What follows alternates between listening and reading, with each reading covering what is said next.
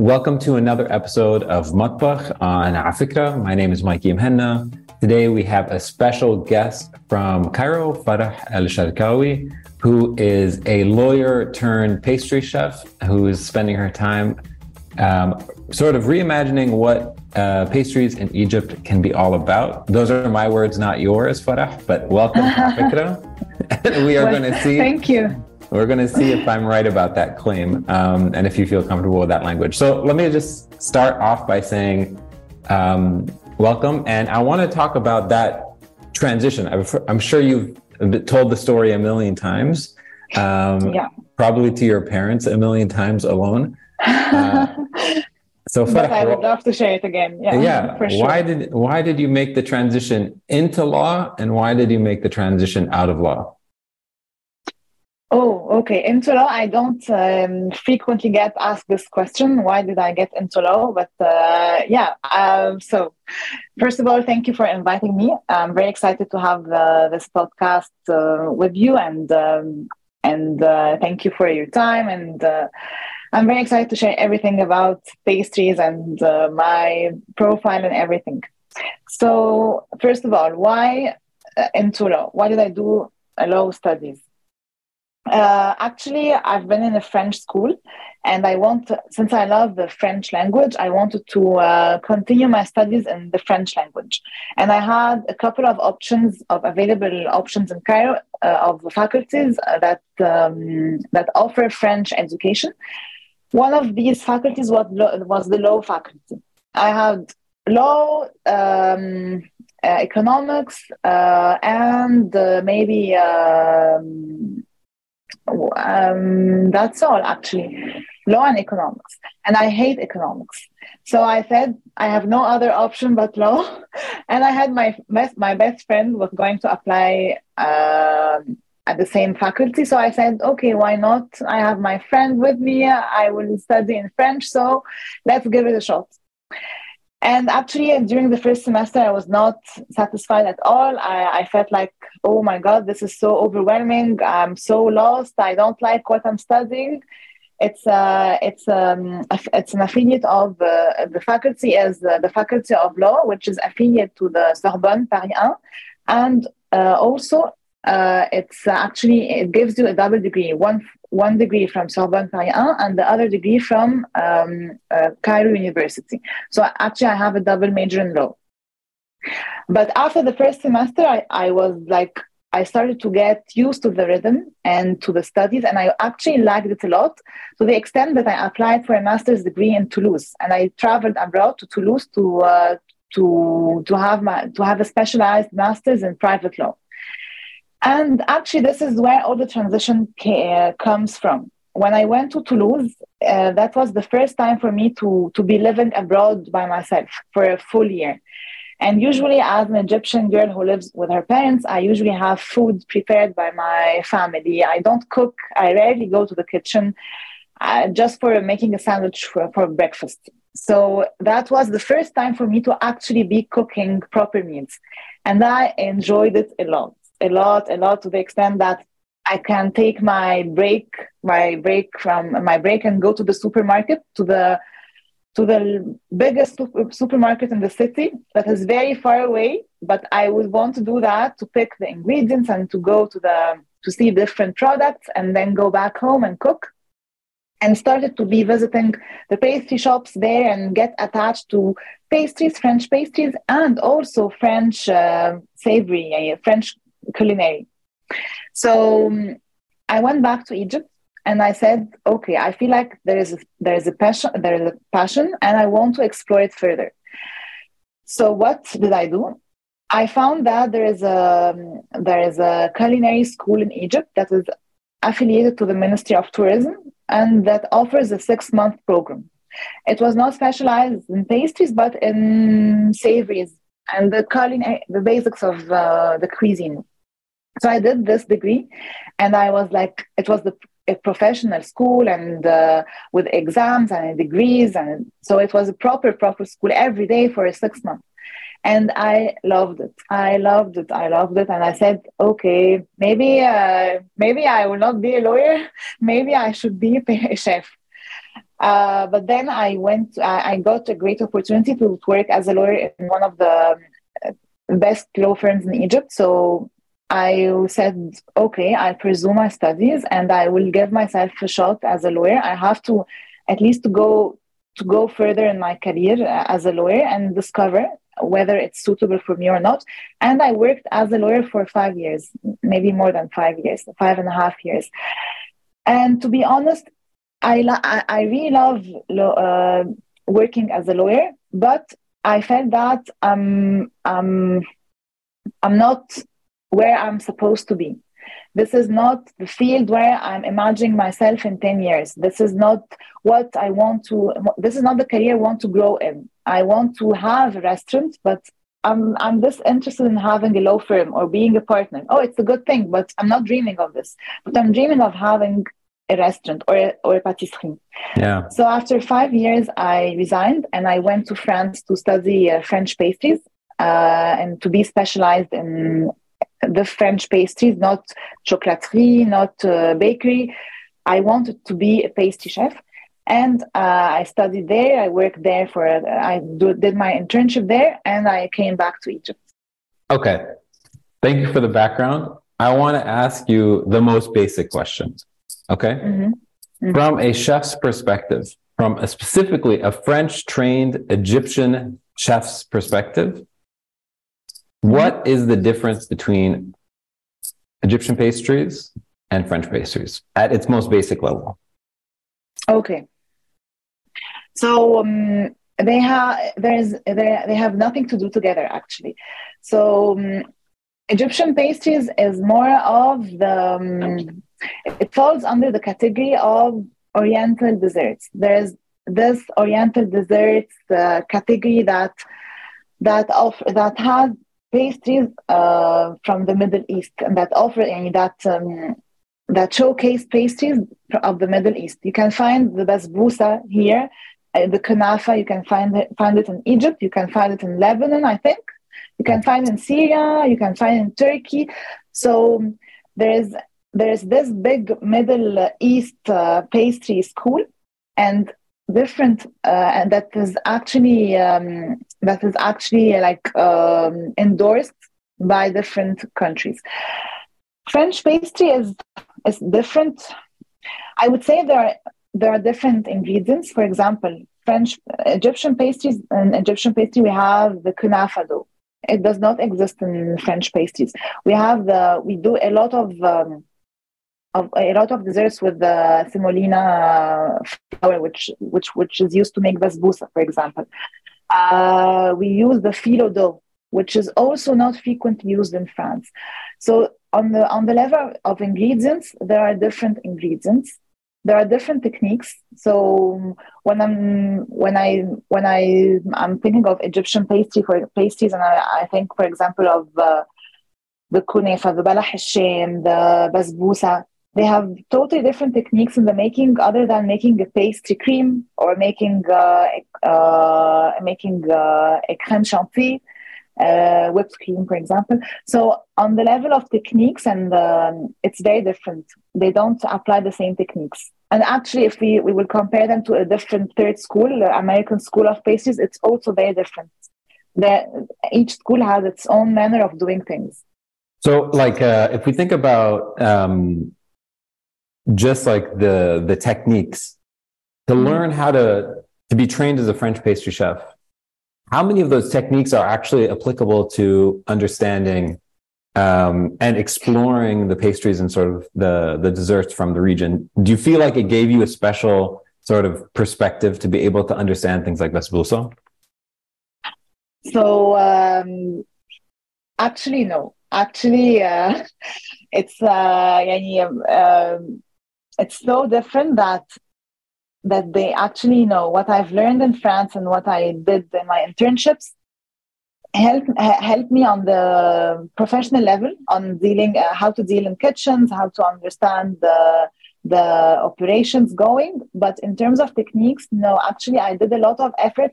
For example, last last Ramadan, I was buying a dessert um, uh, that has a base of kunafa and um, a top of flan, uh, which is a eh, which is similar to pastry cream, but it's cooked, it's baked in the oven.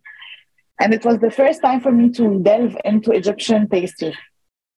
And I spent so much time under, trying to understand like how to make kunafa and um, and how to make it crispy and uh, all of that. But but actually, so in terms of techniques, it's it was very different. But actually, there are for, for sure some tricks that I learned in the French cuisine or the French pastry world that helped me. For example, kunafa dough. Uh, on top of the kunafa dough, there is the the flan dough, which is a cre- creamy dough, and that actually softens the kunafa and make it so moist. By the time it reached the client, the customer, the kunafa will no longer be crispy, even though I made huge efforts to keep it crispy. So uh, I learned, for example, in the French pastry world that to, uh, to um, we make a lot of tarts in French pastries. So and the tarts are filled with creams. So to help the tart shells not to soften, we uh, brush the tart shells with the cocoa butter. The cocoa butter creates a, an isolating layer that protects it from softening uh, quickly. So after so many tries, I said, oh, why not try and brush the kunafa, bake the kunafa first, and brush it with cocoa butter and see. And it made a huge difference. So there are the tricks that I can use from from a from a paste from the French that I learned in the French uh, pastry uh, uh, world, and I can apply in the Egyptian pastry field. Yeah. Okay. So I want to ask you another question. yeah, sure. so when people come in, uh, people sort of like uh, come to you in Cairo and they're interested in uh, pastries. Are they? Yeah. Is the general is there general frustration and no? Why aren't you making the the classic the classic treatment? Why you know why aren't you uh, uh, doing things in the sort of classical way? Or are people excited that you're sort of um, taking knife and saying, all right, we're actually going to change this and treat this differently and add uh, different uh, techniques um, and different ingredients? Okay. Um, let me tell you a couple of things. uh, generally speaking, people are very excited to new creations. People here in Egypt are very excited to new creations. And my vision from the first day I came to Egypt is, is that I can't apply um, I don't see myself as a classical pastry chef, whether if I'm doing pastry, French, pure French pastry desserts, or uh, doing the combination of French and Egyptian desserts. Um, but uh, as a as, as a um, as an ideology, I decided to take to to grow um, to take people step by step in terms of not surprising them with the most um, crazy creations, but to to start building new taste buds or uh, creating and building new taste buds and understanding of new flavors. So, if for example, I did two years ago a basic chocolate cake, now I would never do a basic chocolate cake. I would do a fusion between the chocolate and another flavor, maybe a flavor that is so um, so um, um, unconventional, unconventional to people. Uh, so, for example, let's say, for example, uh, cumin and rose and peaches. These this mix works together. I've never tried it, to be honest. But Pierre Hermé, who is the father of the pastry uh, pastry uh, school in uh, in France, actually has has created a tart that has cumin rose and peaches, which is wow, it's it's so it's so unconventional. So people here in Egypt are very excited every time I create something new. Actually, I find very positive feedback. And uh, my la- my last creation was uh, a lemon tart with olive oil. And usually people don't see olive oil used in desserts here in Egypt. And to my surprise, it was one of the desserts I got the best feedbacks on. It was people actually liked it a lot. And in comparison to basic desserts or in comparison to less crazy desserts. Okay, so like let's let's take that that dish, right? The the uh, the tart with olive oil, right? Yeah. Mm-hmm. Like explain to me if you can the whole the whole process like where that sort of recipe comes from how how many tries are you going at it and once you finalize the final recipe tell me what it is cool so this is the very okay. The the tart results from uh, two years of experiment. Every time um, actually I, I love lemon desserts and people in egypt love lemon desserts. And my signature is the lemon tart. I started I started doing trials to create a lemon tart two years ago, and every uh, couple of months I change something. I I add some uh, elements that increase the acidity. I increase the amount. I decrease the amount of sugar. So it was a long process, and then I decided I want to create another flavor profile that can match the lemon.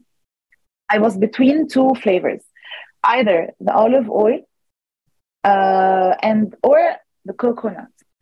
Uh, I got introduced to olive oil in desserts in Dubai. Uh, I was doing an internship with a chef, a chef uh, called Karim Bourgi. He's a very, he's one of the best pastry chefs and just won the best pastry chef in the MENA region. And he had a very uh, nice dessert, which was uh, a soft vanilla ice cream with olive oil and sea salt. The first time I tried it, I did not recognize the, the olive oil. It was for me something that um, taste like uh, fruits. And I kept asking, what's this? What's this? They said olive oil. So I said, okay, maybe I didn't try the be- the good a good proper a proper olive oil in Egypt. Maybe I I still need to understand better the olive oil. So I started getting uh, purchasing different kinds of olive oils and try to understand the difference. And I decided to make the, the lemon tart, which has lemon cream, the basic lemon cream that I do but instead of um, covering it with the hard meringue, I was covering it with soft meringue and um, putting some drizzles of olive oil. And the first idea I got is to do an olive oil with vanilla beans, with infused vanilla beans. So I took an olive oil, a bottle. I cut some vanilla beans. I I infused them in the in the bottle for one month and I was satisfied. Okay, this would be the final result.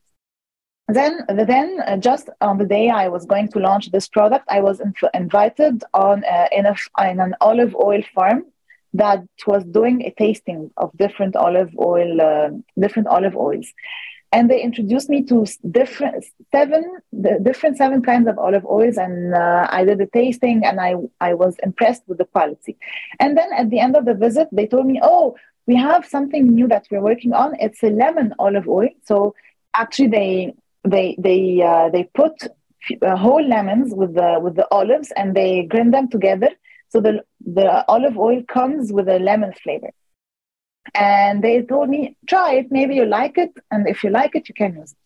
So I did the te- once I got home, I did the trial, the test, and I loved it. I loved it. I loved it with the combination with the lemon cream itself.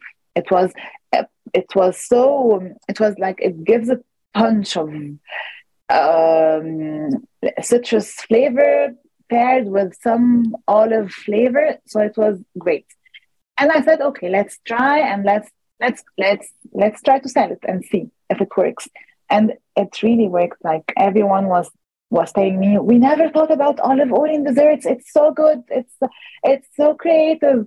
So i was happy with the feedback. People are excited to to to try new flavors. Amazing. Okay, so I'm going to ask you a question that I didn't ask you to prepare for. Well, I didn't ask you to prepare for any of these, but um, I want you to, yeah, yeah, which I appreciate. Um,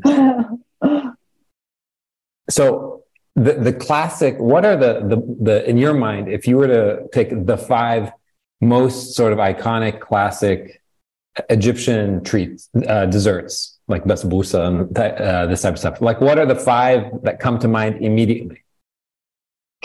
Okay. Uh, uh, the kunafa. I love the kunafa, but not the the normal kunafa. The um, I don't know how we, we call it uh, burma. I, I think they, we call it burma, which is a rolled kunafa that has nuts inside. So okay. uh, I love I love it. I love it. Basbousa. I love basbousa. Uh, Balach Hashem, uh, which also is very nice. Um, uh, what else? Uh, gul, um, um, uh, oh, كل وشكر. Kolvoshkur, I don't know if you if you've no. about it. Kolvoshkur, it's a goulash. Uh, it's a uh, goulash. It's a, a goulash uh, dough uh, in bites, and that have nuts inside, and it's like that small. Nice. Uh, and uh, oh, sorry, goulash with baklava. Baklava, though I always do confuse between baklava and goulash. Baklava in bites, and uh, what else? These are my top, my my favorite four. okay, But amazing. then uh, Aish Saraya is very famous, but I'm not a huge fan of it. Oh, Ali, there's there's a bunch. Oh, Umm Ali. Oh, okay, okay. Yes, of course. Ali. Umm Ali, of course. I don't know how did I forget it. Umm Ali and Mahalabiya. Because Mahalabiya also, it, it triggers a memory with my grandmother. My, gra- my grandmother does an amazing uh, Mahalabiya. Uh, So Mahalabiya and Ali, of course. Because so far, everything that you've described is interesting because the way I, when I introduced you, I was like, this is Farah and she's reimagining Egyptian pastries using her French techniques, right? I was wrong, clearly, because listening to you, it's almost like you're reimagining sort of like the traditional types of French cuisine using Egyptian flavors and tastes. And uh, they're not Egyptian specifically, but sort of using your local ingredients and say, oh, why don't we introduce olive oil? Why don't we introduce that? Those are obviously not exclusively from Cairo, obviously. Um, but I feel like that's more of what you're doing than the reverse. Am I am I right about that? Yeah, you are right. What exactly? You are right. What I'm doing, I I've learned um, my base. My I've learned French pastries, Yeah. and when I came to Egypt, I tried to. Uh, Egyptian pastries are very different, so I'm. Uh, I try to uh, to learn it, and uh, I really want to. Yani, to have. Uh, to have proper uh, my own creations of uh, Egyptian pastries, but there is a transitional phase in between. It's like it's the it's what I I want to it's it's it's actually what I I call um, a flavor transition. I want to to play on Egyptian flavors and pair them with French flavors or universal flavors. And um, like for example, pistachio orange blossom. Orange blossom. It's not purely Egyptian, but it's a Middle Eastern uh, flavor, and it pairs perfectly well with pistachios, for example. So, star anise. Star anise is also Egypt. I don't know if it's Egyptian or Middle or Middle Eastern, but I've recently created an orange cake with star anise. So I try to play on the to play on the flavors profile, mixing Middle Eastern flavors with with um, French flavors. Yeah. So the next question I'm going to ask you is totally unfair, but I'm just going to ask it to you anyway. Which is, if you were to take those four, five, six dishes that you mentioned and completely remix them, right? And using your your techniques and uh, a broader sort of palette of possible uh, flavors. There's two two parts of the question. One, do you feel like it's like haram to do that? like, do you feel like oh, you should just leave these as is? You shouldn't mess with them. You shouldn't change them. This is how they are supposed to be. And if not, what are some of the like? Uh, if you were forced to answer this now, like what are some immediate things like, oh, you know, basbousa with this would be fun. Uh, knefe with this would be really interesting. And these are the sort of the the experiments that I would love to try. So uh, for, uh, to answer your first question, no, it's uh, it's totally acceptable to play with Egyptian desserts because simply this would be my vision of mixing Egyptian and French desserts. The, I want uh, the the proper and classic Egyptian treats would not disappear, and they can be offered in the market. But there is no, another version that can be offered, and people may like it or may prefer the classical one. So, of course, no, I would love to do that. Uh, in terms of uh, ideas, what can I do with? Okay, so. Um, uh, for example, I can do uh, a millefeuille using baklava dough instead of uh, using uh, baklava dough instead of puff pastry dough, for example. So uh, doing layers of uh, baklava with the pastry cream inside, and maybe with the pastry cream, add some caramelized dates, which are um, very uh, Egyptian uh, since the pharaohs' uh, years use dates, and uh, maybe add some cardamom caramel drizzles, drizzles of cardamom caramel. for me, this would be, and some maybe crunch of uh, hazelnuts. That would be for for me a great a great uh, dessert to try. Um, what else? Uh, also, um, uh, maybe a work around the crème brûlée version of the Umm Ali, for example, uh, or the mahalabeya, like have them topped with the sugar that is uh, torched to have this crunchy and uh, colorful effect. So that would be uh, that would be a good uh, a good recipe to try. Try. Um, بسبوسة بسبوسة يعني بسبوسة is already بسبوسة I don't I can't imagine be inventing بسبوسة because um, it's it's good as it is it's the easiest thing would be to top it with creams, but I really like sometimes I, I like classical things, and uh, sometimes I would say no, I would not do. Uh, I would not. I will not reinvent items, some items like basbousa. In Egypt, there was a trend of doing uh, Nutella basbousa and red velvet basbousa, I was uh, I, I I did not like this trend at all. I was against it. I was no no leave basbousa as it is. We should not. It's haram. It's haram to reinvent it. But kunafa kunafa though it can be uh, used in uh, in it can be reinvented. Kunafa is so crispy. It can in, in France there's this um, ingredient uh, or um, called feuilletine, which is a very thin uh, it's not a biscuit, but it's like it's like the ice cream biscuit.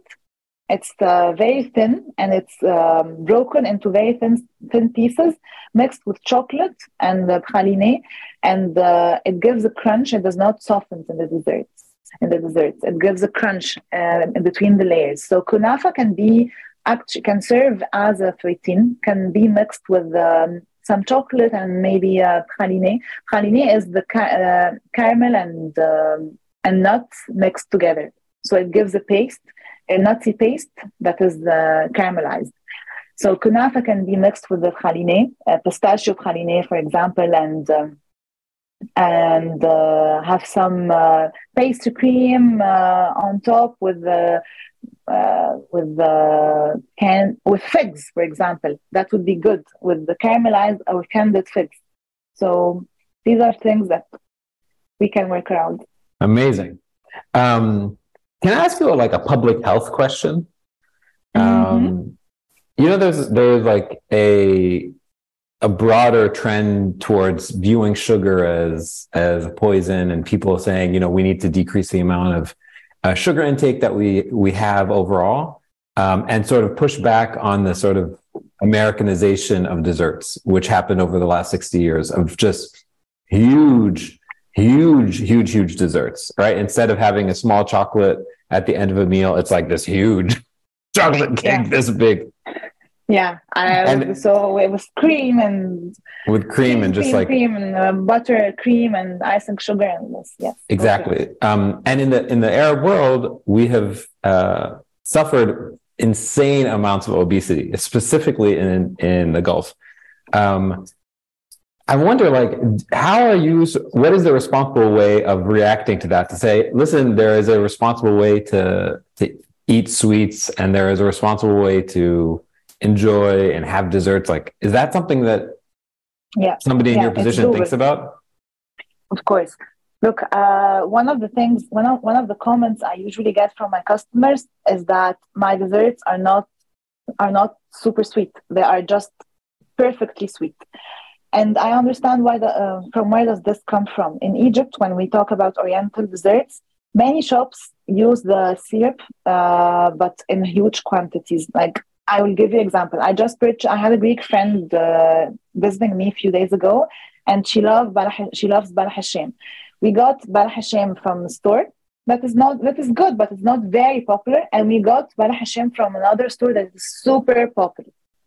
And I, I tasted both and the one that that came from the popular um, popular um, pastry shop was really too sweet. Like you can you can see the syrup the syrup between the layer between the balah The other one had less syrup. So it all it's not about the recipe. It, it, it depends on the chef and the amount of syrup or sugar he likes to use. So for um, um, for me, I, I actually don't like uh, sweet uh, sweet and uh, desserts that are too sweet and i'm always keen to decrease the amount of sugar that i use in my desserts or sometimes i work around using um, honey honey instead of uh, sugar in some of um, in some of the desserts i i don't uh, i don't use syrups uh, if I want to to uh, to create a shiny effect, I do something called uh, nappage, a glaze, neutral glaze, which which protects the layer and gives the gives the shine and does not have sweet. It does not have uh, it, has, it does not have sugar. So there are ways to work around the sugar our sugar intake, whether by um, in, sorry. whether by apply whether by um, creating desserts that have no sugar and use uh, honey instead or decreasing the amount of sugar we, we use uh, in our in our recipes yeah so interesting i mean i always see it with like um uh with my nieces and nephews like the amount of uh in Knefe specifically like the atar that they give you is like this much it's crazy um, yeah, okay. yeah. But wanna, sometimes actually yeah. from the same shop, it depends. Actually, sometimes the results are not consistent at the same shop. Sometimes uh, once I had the best basbousa in the world from this shop, and two days later I went to get it again. It was so sweet. So it actually depends on the amount of syrup they, uh, we use and we pour. We decide to pour on the dessert. Yeah. Since you're talking about other restaurants, um, let me ask you about sort of like the food scene in Cairo. Mm-hmm. Um, what's the food scene like in general? Do you feel like there's a lot of innovation going on? Do you feel like the quality of uh, the quality of restaurants in Cairo is good or bad? Uh, tell me a little okay. bit about it. Uh, for sure, for sure, there ha- there has been a huge boom in the in the food industry in Egypt. People became um, there has there ha- there has been so many options. There have been so many new options, new cuisines introduced to Egypt.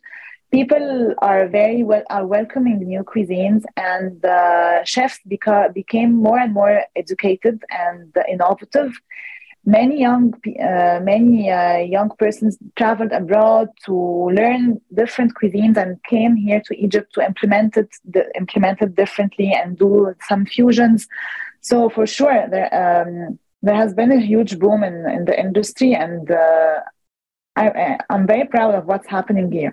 But I have to say also that this boom um, is more obvious in the savory field more than the pastry field the pastry field is not still very explored uh, and uh, maybe still limited between the oriental desserts the classical oriental desserts and the american style desserts.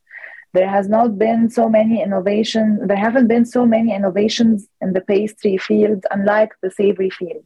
So this is good for me because i have room for innovation and i have less competition uh, but it's it's coming. It's coming because people have the mindset. Customers here have the mindset of accepting new cuisines.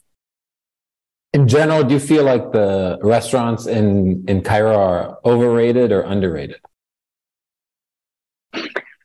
Uh, I feel like um, uh, the Egyptian restaurants may be underrated specifically the restaurants that are in popular uh, neighborhoods are not pop um, or maybe um, not not not popular but i mean uh, um, sort of uh, the cla- uh, like the residential uh, neighborhoods, the classic Yeah. restaurants. Yeah.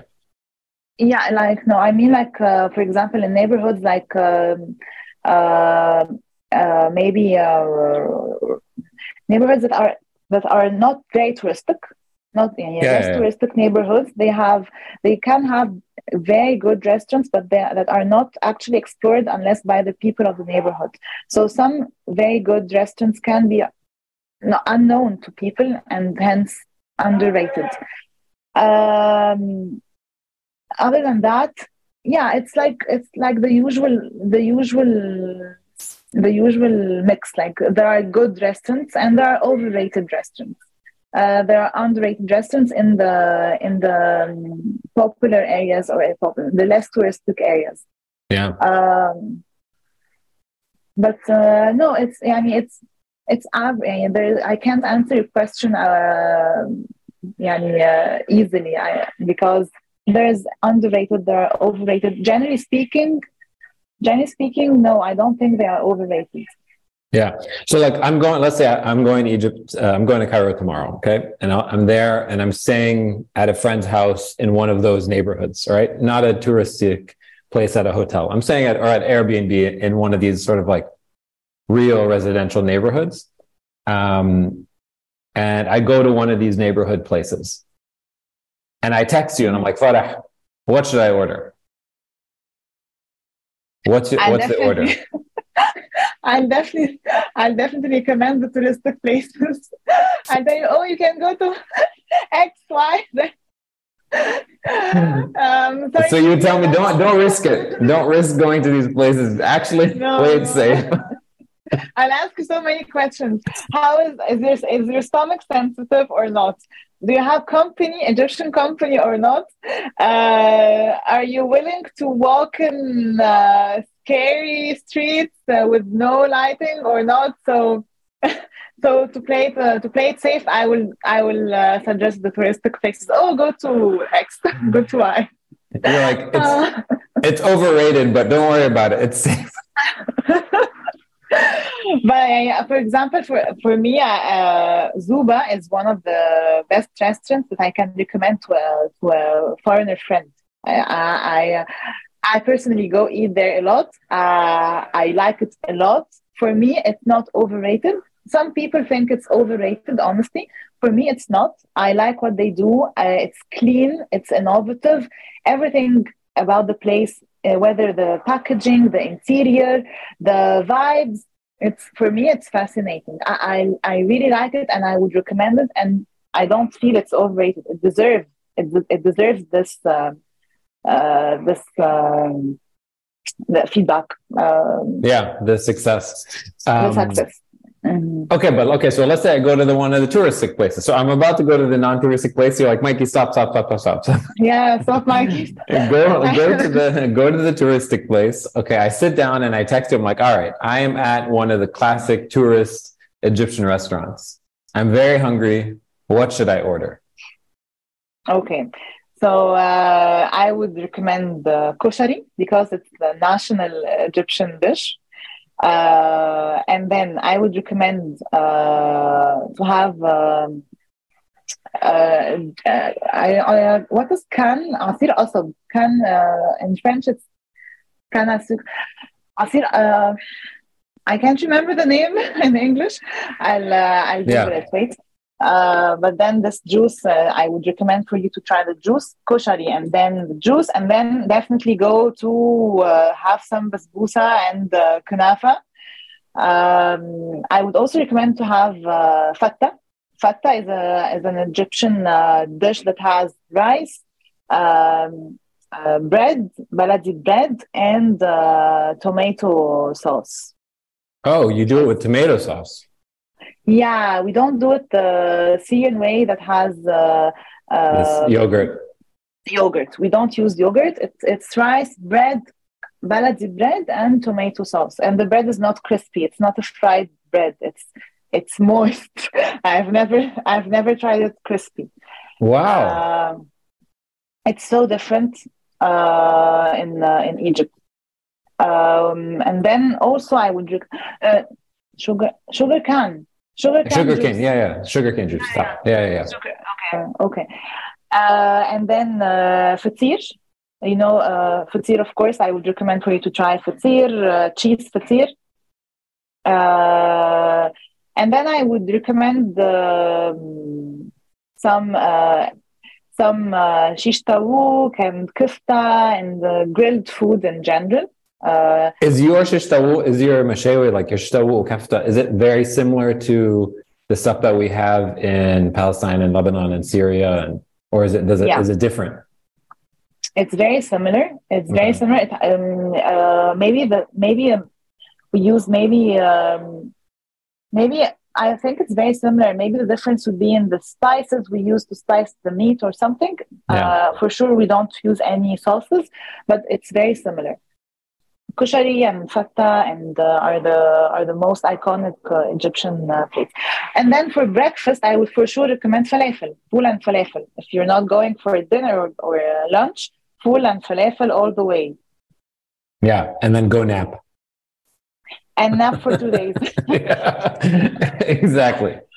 Um, okay. Um, all right. So I want to do our single ingredient, and then we have a special treat that you're going to do for us. We're going to show us um, some of your pastries live, which is amazing.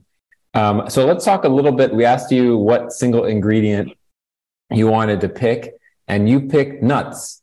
So tell us um, what we should know about nuts and why you like them so much. Okay.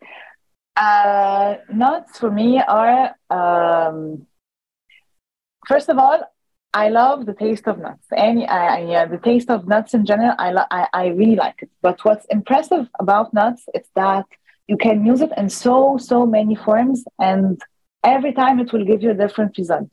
So if we're talking about, for example, a nut, we can powder it so that we use it as an alternative to flour. There are so many people who are intolerant to gluten, to, to flour, and, and look for substitutes. And these substitutes can be an almond flour or hazelnut flour or pistachio flour, which are basically the nuts that have, have been powdered, turned into powder.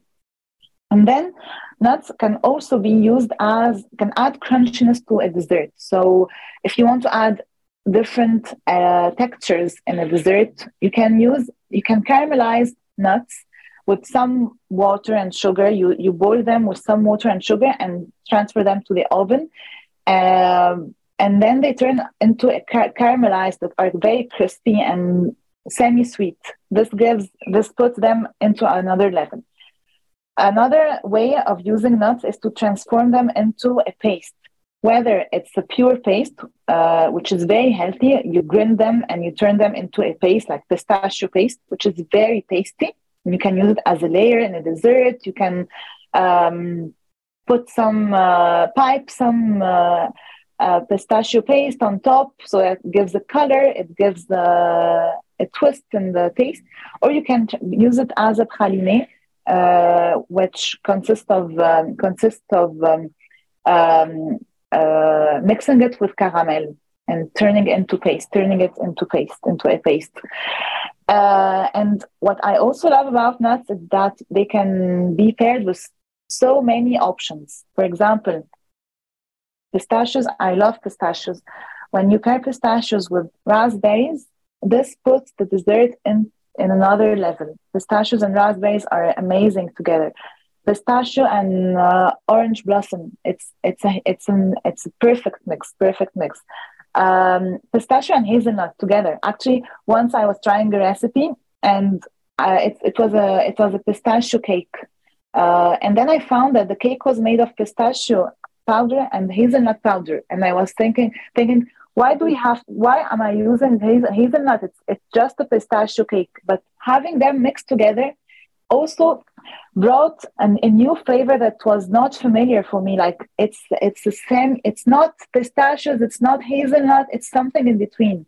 So this is why i really like the use of nuts in the desserts. You can get so many results out of them and textures and pairings and um, richness and flavor and uh, and richness and textures and everything. So I do really like, uh, and actually, I was a, I was a chocolate person. I didn't like nutty desserts until I went and traveled uh, and studied pastries and tried to try them in different forms. And I said, "Oh, okay, I'm no longer a chocolate person. I'm I'm a nuts person." Amazing. So um, yeah, and actually, okay. the dessert that I'm going to to finish uh, to doing to finish in front of the camera would be a biscuit with uh, caramel and then with caramelized nuts dipped in, in a chocolate, uh, two different kind of chocolate. So there's one biscuit that has peanuts and the other biscuit that has pistachio and hazelnuts. And each of these biscuits in, is dipped in a different uh, kind of chocolate to have different uh, flavors profiles. Amazing. You're killing me because now I'm so hungry. okay, let's uh, do this quick Q and A, and then we're gonna go uh, watch it. So these days, what are you reading or watching these days? Uh, okay, uh, not food related or food related. No judgment, not food related. No, no, no.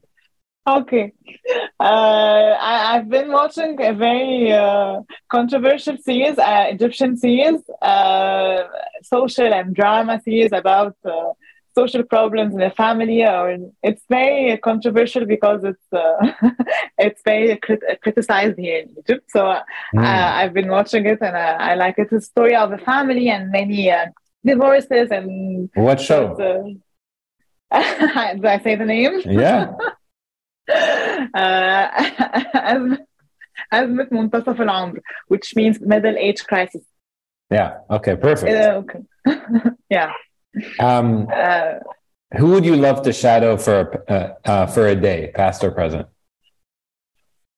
to shadow for a day yeah oh wow uh, uh, that would be maybe uh, oh i know uh, has uh, has a French pastry chef called François Daubinet.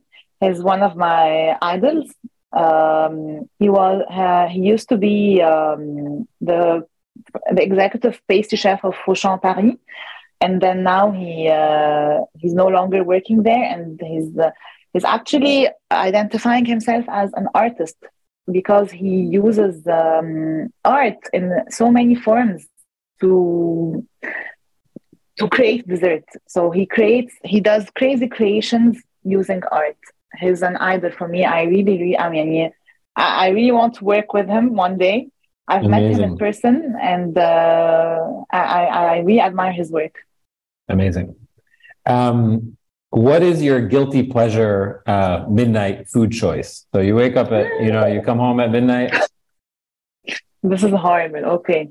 So many guilty pleasures. I would say um, mahshi. I can wake up at midnight and have mahshi, um, uh, bechamel, uh, chicken pané, uh, moussaka, um, I can wake up in the middle of the, of the night and have these. It's and fries and burger, everything. I, I, I, I regret it afterwards, but unfortunately, I can't eat these things at night.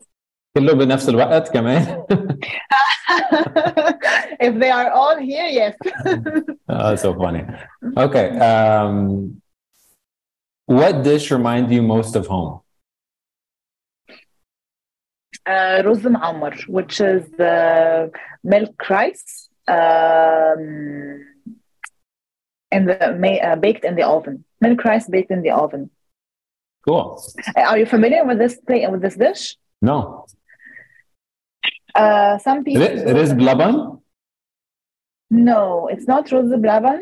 It's rose ma'amar, and um, it's actually it's like rice and milk that are baked together in the oven, and it has uh, oh, yani it's um, the surface is burnt a little bit like mm. bechamel. Yeah. It's it's yeah, and some people do it with the put inside the um, pigeons. Oh my God, so good. Yeah, yeah. Um, well, people can find you online very easily, Farah El Charkawy, um, and uh, find your work and all all the stuff that you create. It was such a privilege to speak to you, and uh, so cool that you took us behind the scenes and showed us some of your work. Um, Thank you. It was exciting for me. Thank you. no, uh, seriously, I'll wait for you the next. Uh, I'll, I'll wait for you uh, when you come to Egypt. I would be delighted if you try uh, the desserts and tell me how this. Uh, what do you think about these? Yeah, and and uh, we can go to one of the one of the touristic, uh, touristic places, non-touristic places. Yeah. Um, yeah, for sure. Okay, thanks so much, Farah. No, thank you, thank you so much, thank you so so much, and it was a pleasure talking to you. Hey, I hope you enjoyed that episode. If you'd like to learn more about what we do, go to afikra.com where you can learn about our Zoom events, our live events in 30 different chapters around the world, our social media presence, and our podcast and YouTube stuff. You should know that everything we do is all towards a mission of converting passive interest in the histories and cultures of the Arab world into an active intellectual curiosity. By listening to this, you're a part of that movement, so thank you for being here. If you'd like to support our work, go to afikra.com slash support and join the hundreds of people around the world who make this work possible. Thanks.